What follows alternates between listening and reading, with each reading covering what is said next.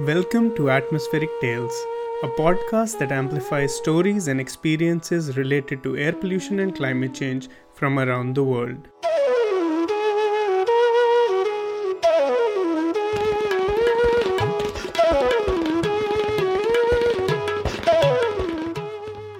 I'm your host Shahzad Gani, and welcome to another episode of Atmospheric Tales. Our interview for this episode is Mayank Agarwal. Mayank is an environmental journalist at Mongabay, India, who writes on environment, conservation, wildlife, water, and renewable energy. He has worked with the Mint newspaper, DNA newspaper, Indo Asian News Service, and at the Statesman newspaper. He has also worked with two different NGOs on the issue of right to information and youth development. Our guest today is an expert on climate change law and transnational environmental law. She's a law professor at the National University of Singapore, NUS, and the director of the Asia Pacific Center for Environmental Law. She is also a member of the editorial boards of the Journal of Environmental Law, Chinese Journal of Environmental Law, and Climate Law. Before joining NUS, she was associate professor of law at the University of Hong Kong. She has served as consultant to the Hong Kong Department of Justice, international NGOs, the United Nations Environment Programme, and multiple global law firms. I'm excited to welcome our guest, Dr. Jolene Lin. Welcome to the show, Mayank and Jolene. Thank you, Shahzad. Welcome, Dr. Jolene. It is a pleasure to have you on the show today. I'm looking forward to learning so much from you from your vast experience. Thank you for the invitation, and I look forward to the discussion too. Dr. Jolene, what we wanted to start was that one routine complaint that people across the world have is that the information that is usually shared by environmental researchers and journalists often comes with complex words and acronyms. Can we start off by giving the listeners a peek into the world of transnational environment laws and why they are crucial for us? I think the very term transnational environmental law is a bit of a mouthful. So maybe just let's just start with that. Since the 1960s, when environmental movements, particularly in the West, started, there's been momentum towards using law and regulation to respond to environmental issues, particularly as a result of industrialization. So, issues such as air pollution, water pollution, soil pollution, climate change, loss of biodiversity, the list goes on. So, environmental law is really looking at how the whole body of laws that has developed both at local levels and at the regional levels and at the international level. And together, the local, the regional, and the international, they form a transnational web of laws and regulations that hopefully have the effect of protecting our environmental resources. So, why are they important? They're important for a couple of things. The environment tends to be a public good. The atmosphere is a public good. It's easy for everyone to use it, but nobody actually pays for the use of it. So, in that sense, environmental laws seek to create rights and responsibilities for the users and also for the governments of states that partake in the use of these resources. How do we actually maintain equitable use of these resources, not just for the present generation, but for generations to come? When one looks at environmental law, there's also been a lot of demarcations within the field itself. You know, there are people who claim to be specialists in air pollution, specialists in marine environment, specialists in, in climate change. I think that that's a trend towards specialization, both a good thing and a bad thing. By and large, the ultimate goal of transnational environmental law is to use laws that interact at the international, local, and regional levels to create protection for our global environment. It makes a lot of sense, certainly. What we wanted to understand is there is this constant debate when we talk about transnational environment laws, when we talk about global environment uh, rules. There's this constant debate about the roles and responsibilities of the global north and global south do you think that there is an opportunity for the global south to join hands and demand a global law based order on the environmental issue? because as we said there are a lot of global commons that are involved I think it's essential. I think that the whole divide between the global north and the global south a lot of it obviously has historical reasons behind it. Much of the label, the global south itself, comes about as a result of the decolonization movement post World War II. The idea that the global south largely is made up of countries that are former colonies, and a lot of them they struggle with many development issues ranging from gender inequality, poverty, access to education, access to justice, all these critical issues that remain live in many countries in the global south. When it comes to addressing global environmental problems, such as illegal wildlife trade, biodiversity conservation, and climate change, it is truly critical that countries unite and go beyond this divide between global north and global south. However, I must confess it is easier said than done because the politics remain very contested, as everyone knows from the climate change negotiations the negotiations was always very controversial and contested because there was always this two major camps the developed versus the developing the global north versus the global south. And you can't go beyond rhetoric if we don't just recognize that well the environment needs action and that action requires cooperation. Very important point dr Jolene certainly. It actually brings me to another point that i wanted to discuss with you it is often said that nothing brings together nations like money. When it comes to money or business matters, whether it is COP or whether it is international negotiations on different issues, money is one factor that brings a lot of nations together. So, do you think that there is a business case for the global south to band together as far as environmental issues and transnational environmental law is concerned? I'm not sure whether we can call it a business case, but there is definitely a tendency for the global south countries to band together and to negotiate as a bloc when it comes to the international negotiations pertaining to global environmental issues, whether it's climate change or dealing with ozone depleting substances.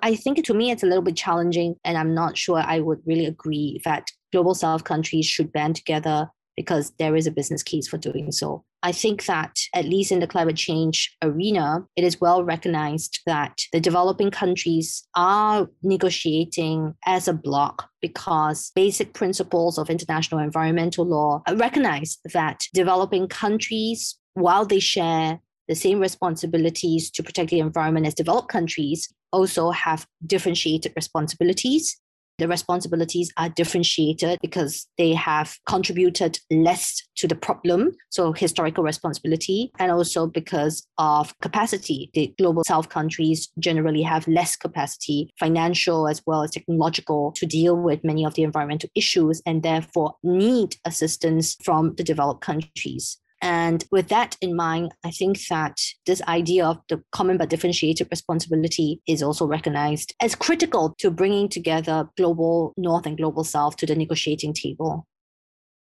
Makes a lot of sense, certainly. So, in one of your recent papers, you focused on net zero for the international shipping sector. And international shipping sector is going to be one crucial area when it comes for global south. So, do you think that similar to climate change summits where targets are announced by nations but are often not followed or implemented, do you think that there is a possibility of emission reduction in international shipping sector? Because I think the question is just very crucial in context of so many countries looking at new shipping routes once the polar caps melt. They're already trying to explore new shipping routes. That's a really critical question. I think that the idea of whether there will be emission reductions for the global shipping sector is not a question of whether they would be, because they are going to be. The question is how they are actually going to be achieved and how environmentally rigorous these targets are going to be. Because it's one thing to set targets, it's another thing to ask whether these targets are going to be enough and soon enough. So, to answer that question, first of all, let's take a step back. For the first international climate change treaty, the Kyoto Protocol specifically excluded two global commercial sectors. One was aviation, and the other was the global shipping sector. So, shipping and aviation were always left out of the international climate change law. First of all, because there was no consensus on how to address emissions reductions within these two sectors because of how global they are. Fast forward two over decades. First, the global aviation sector now has a carbon trading scheme in place. This carbon trading scheme will put emission reduction obligations on airlines. It's already in the place and is being implemented in the coming years. So that leaves the shipping sector to follow suit. At the current moment, the governing body for emissions reductions in the shipping sector would be the International Maritime Organization, the IMO. Within the IMO, there is the general consensus that action has to be taken and nothing can be worse than fragmented regulation. So the idea that different countries, different regions adopt different approaches because that is just bad news for business. So the global shipping companies, the biggest ones like Maersk and Evergreen, have all already put forward their official line, which is that they will support climate action, and they want a coordinated response globally. Now, the biggest challenge for the shipping sector is that low carbon fuels are not yet available, and the burning of bunker fuel is very carbon intensive. So, the challenge for the shipping sector is technological innovation, trying to innovate fuels that will be less carbon intensive and to modify and upgrade existing shipping fleets so that they are more energy efficient. As for the melting of the polar caps and the exploration of new shipping routes, that to me is not going to really change the dynamics. Shipping has always been set to increase in the next couple of decades to 2050 because of the rise in global trade. And there is already some significant steps being taken towards getting the private sector to work with the IMO and with countries to try to reduce the carbon footprint of global shipping one thing that intrigues me, whether it is the IMO or whether it is UN led climate conferences, is that when it comes to promises, everyone makes tall promises, all the countries, developing or developed world. But especially if you look at it from the historical context, developed world is supposed to lead the cooperation work, whether it is about money, whether it is about technology. But in reality, we rarely see it happening in terms of cooperation without any attachments. Do you think that there is anything happening on that front particularly?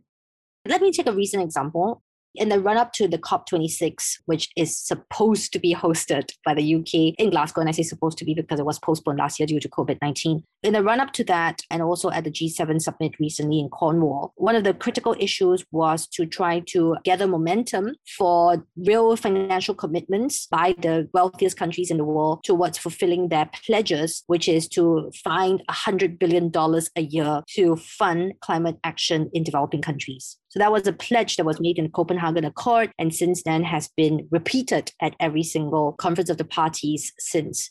Climate finance is one good example of where promises have been made and have not been fulfilled because the climate finance remains very far short of the pledges that countries have made, and specifically the wealthy developed countries. And what does it tell us? I think that the facts are just plain for all to see as you said, it's easy to make pledges, but there are very little mechanisms in international law and international politics to hold countries to account for the financial pledges that they make. And that's why it's really important for other sectors of society to lean in on governments, whether it's by legal action or by social activism or by the media or by civil society actors really bringing awareness and therefore putting pressure on governments to keep their word.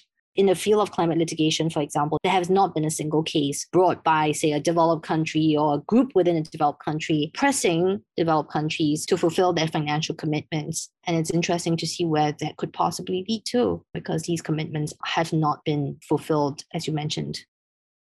Makes sense. So, when we were talking about climate finance, how do you look at this role of international funds or global banks or global bodies like, say, the Asian Development Bank, the World Bank, International Monetary Fund, or the pension funds of several big countries? How do you look at their role in terms of climate finance and what could be the long term implications? For example, recently the Asian Development Bank came out with a policy on just transitions. How do you look at their role in terms of the global action on climate finance? Thanks for the question. It's a really good one. It's really complex as well. So, first of all, there's a huge momentum in private investment and in capital markets and for global financial institutions to push for climate action, whether it's by forcing boards to take action or by shareholder activism. So, what are their roles? A couple of things. Well, first, all these bodies, institutions, actors, banks, etc., hold trillions of dollars. And because they have so much money, they are the actors that are going to move climate finance. It was always recognized that countries will not be able to fulfill their climate pledges without accelerating private sector investments. So, one of the things is definitely to accelerate private sector investments by galvanizing these other actors, whether it's development banks and sovereign funds and international banks, global banks. Number two is that many of these banks are lenders and they are lenders to activities that could be climate destructive. What comes to mind would be the movement to get banks to publicly announce that they will no longer lend to coal fired power plants projects. They will not provide financing for these projects And it's no longer an issue of environmental altruism, it is a business case. We've come to the point where it is widely recognized that the economics of coal extraction and building coal fired power plants is no longer very favorable in light of the net zero targets that have been adopted by many countries, or at least have been announced by many countries. So these projects will soon be stranded assets, and banks would be foolish to invest in these projects because they are no longer the cash cows that they once were. And finally, I think that it's important to recognize that the development banks play a very important role in showcasing prototype projects and also building capacity across countries to take climate action. So, for example, if we talk about, say, carbon markets and with the earlier form of the clean development mechanism, the clean development mechanism would not have taken off without the prototype projects that were being developed by the World Bank to show the viability of such a market based mechanism operating on a global scale. That actually takes me to another question. You know, when we talk about transnational environment law, when we talk about global environment issues, when we talk about global action, such action by banks to change the policies or to update the policies to help the global climate action are good. But there are also examples, or there's also a section of people who feel that the global environmental law and policy debate is futile because it is based on the whims and fancies of a certain group of countries. And also, they repeatedly point out that the global south gets a raw deal under the present transnational environmental law framework. Can you tell the listeners what is your take on it? Do you think that the global south gets a raw deal under the present system? How do you look at it?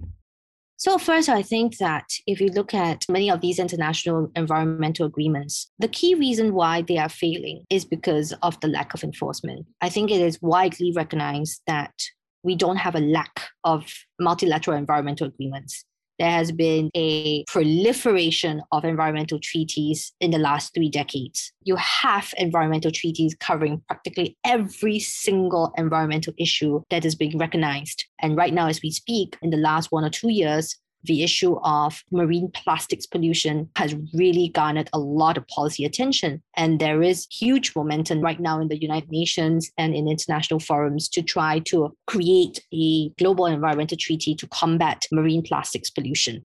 So there's no shortage of treaties. The question is in its enforcement. And enforcement mechanisms in international environmental law tend to be weak why are they weak? Because, well, there is no global policeman. The United Nations was designed in such a way that states were not willing to concede power to a independent third party to police state actions. So you don't have what you have in a domestic system, where if an environmental law in a country is breached or violated, then there will be prosecutions and there will be sanctions, uh, whether it's criminal penalties or fines or regulatory action being taken. In short, environmental laws provide the lowest common denominator in terms of setting standards globally. And enforcement has been a big problem. And that's why across many environmental issues today, we still see worrying depletion of natural resources, etc., etc. So does the global south get a raw deal? I think that the global south, there is a genuine frustration amongst developing countries that these treaties do not address the needs and the aspirations of their people. And you can see why. First of all, is that the very institutional frameworks that are developed by these treaties require, say, for example, frequent participation in global meetings three or four times a year. And while the developed countries can afford to have large delegations of diplomats and lawyers regularly attend these meetings, keep track of the developments, fly to Bonn, followed by Geneva, followed by New York, then to Nairobi, then back to London, and then back to their home country, and back to Bonn again, and then back to wherever there's the next COP that's going to be held. Developing countries just don't have the resources. It is not uncommon for a single small team of lawyers to be handling the negotiations for 10 to 20 environmental treaties. And so, without those resources, what do these countries do? It is not uncommon for them to basically not vote, to abstain from voting on critical issues because they haven't had the time to actually really go through the documents. And so, in the end, who decides? It then becomes the developed countries who have lawyers that have had the time to go through the documents and that therefore can vote in good faith. So, that's one thing. Second thing to note, I think, is that many of these treaties are well intended in setting up very complex accountability mechanisms. But these complex accountability mechanisms are difficult for many developing countries to implement without significant investment of resources for example, the illegal wildlife trade. The kind of permit system that's developed under that particular treaty is fraught with difficulties for developing countries with lots of natural resources, but where the administrative systems are not developed enough to engage effectively in such a permit system. This sets us perfectly for what you were telling us before the show when you mentioned about your ongoing work on climate litigation in the global south, which is specifically accounts for more than half of the world's population right now. Will you be willing to give our listeners a little sneak peek into what that is about, your work in climate litigation? Absolutely, it will be my honor. And I'm very happy to be able to share that. I've been working in the field of climate litigation for about 10 years now as a researcher. And one of the observations that just kind of kept coming back to me was that the litigation is often taking place in the global north. Whatever you read in the media of cases in the US, in the European Union, and in Australia, but what about the rest of the world? Does it mean that there is no litigation and therefore courts in the global south do not have anything to say about climate change? And my hypothesis when I started this project was that it cannot be true. It cannot be true that more than half the world does not have anything to say about the role of law in addressing climate change. And so, together with a colleague from Melbourne Law School, Professor Jacqueline Peel, we basically wrote an article that was published in 2019 in the American Journal of International Law. And this article basically sought to take an empirical analysis of climate change cases in the global south.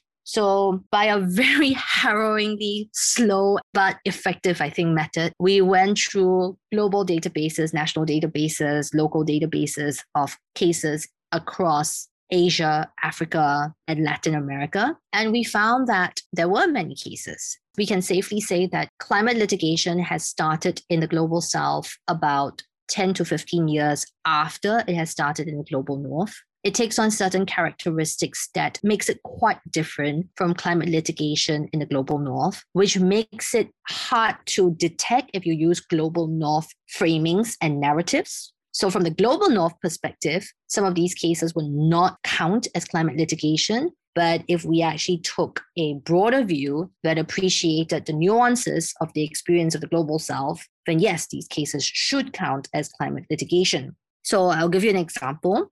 Many of the cases in the global south, the courts deal with climate change together with many other existing environmental issues, such as air pollution and natural resource protection.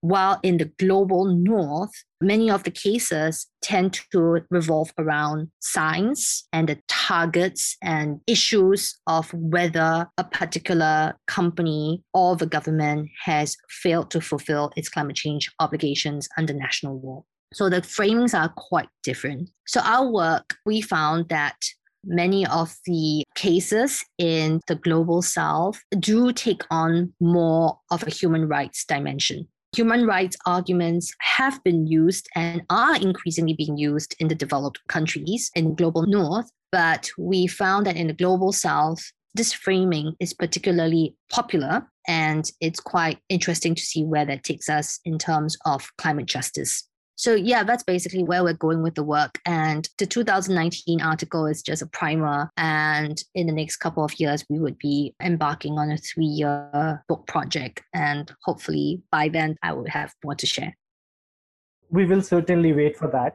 This discussion about climate litigation actually reminds me of several interesting cases in the global south where the judiciary stepped in to take action on climate change as a whole, or as you said, that while looking at the whole environmental issue from the intersection with other issues. For example, I remember recently one of the Pakistani farmers, a few years ago, he filed a case against government's inaction, which then finally led to the Pakistan government developing a national policy on the issue. And then there were several cases in a country like India where, you know, court declared a river as a living entity because there has been so much discussion and so much politics and so much money is being spent on cleaning of rivers in India, which then connects with glaciers, which then connects with the whole policy of infrastructure in fragile Himalayan areas. Do you think that there is this huge space for judicial reforms in the global south to bring fresh ideas for global climate governance?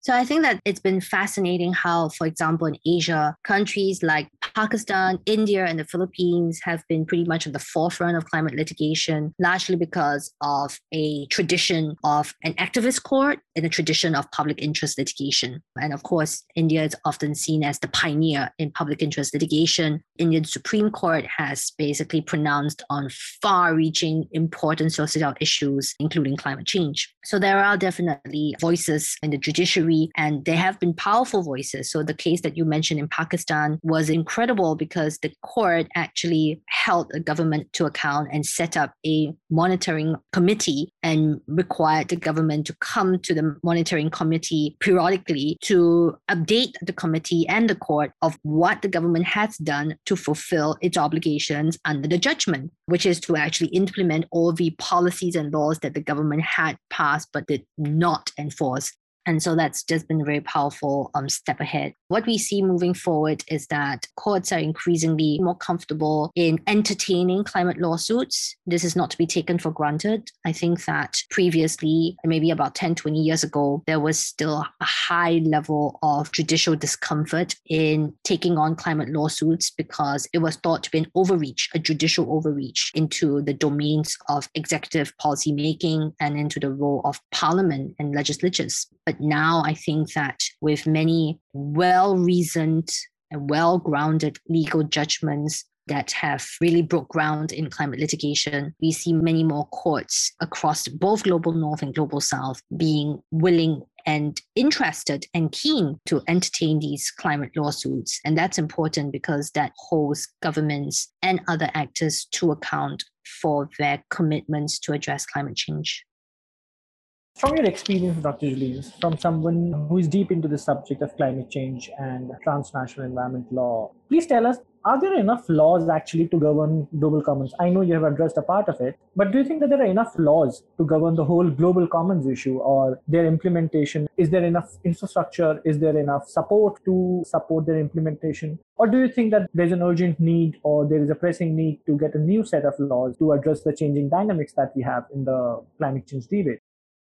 Thank you. That's a great question. So there are many different types of environmental global commons. I'll use the climate, the atmosphere as a point of reference. So if we look at, say, the issue of climate change, I don't think we have a lack of laws. We do have the difficulty with developing at the international level an ideal treaty to address climate change, largely because such a treaty has to take into account so many different interests and they all tend to pull in slightly different directions. Within the climate change space, for example, you have the global north, and within the global south itself, you have different groups. Low lying island nations have very different interests from newly emerging economies that are rapidly growing and which also have very different interests from landlocked countries. So it becomes difficult to develop the kind of rigorous, ideal treaty that one would imagine if you were given the freedom to dream it up in a environmental law class.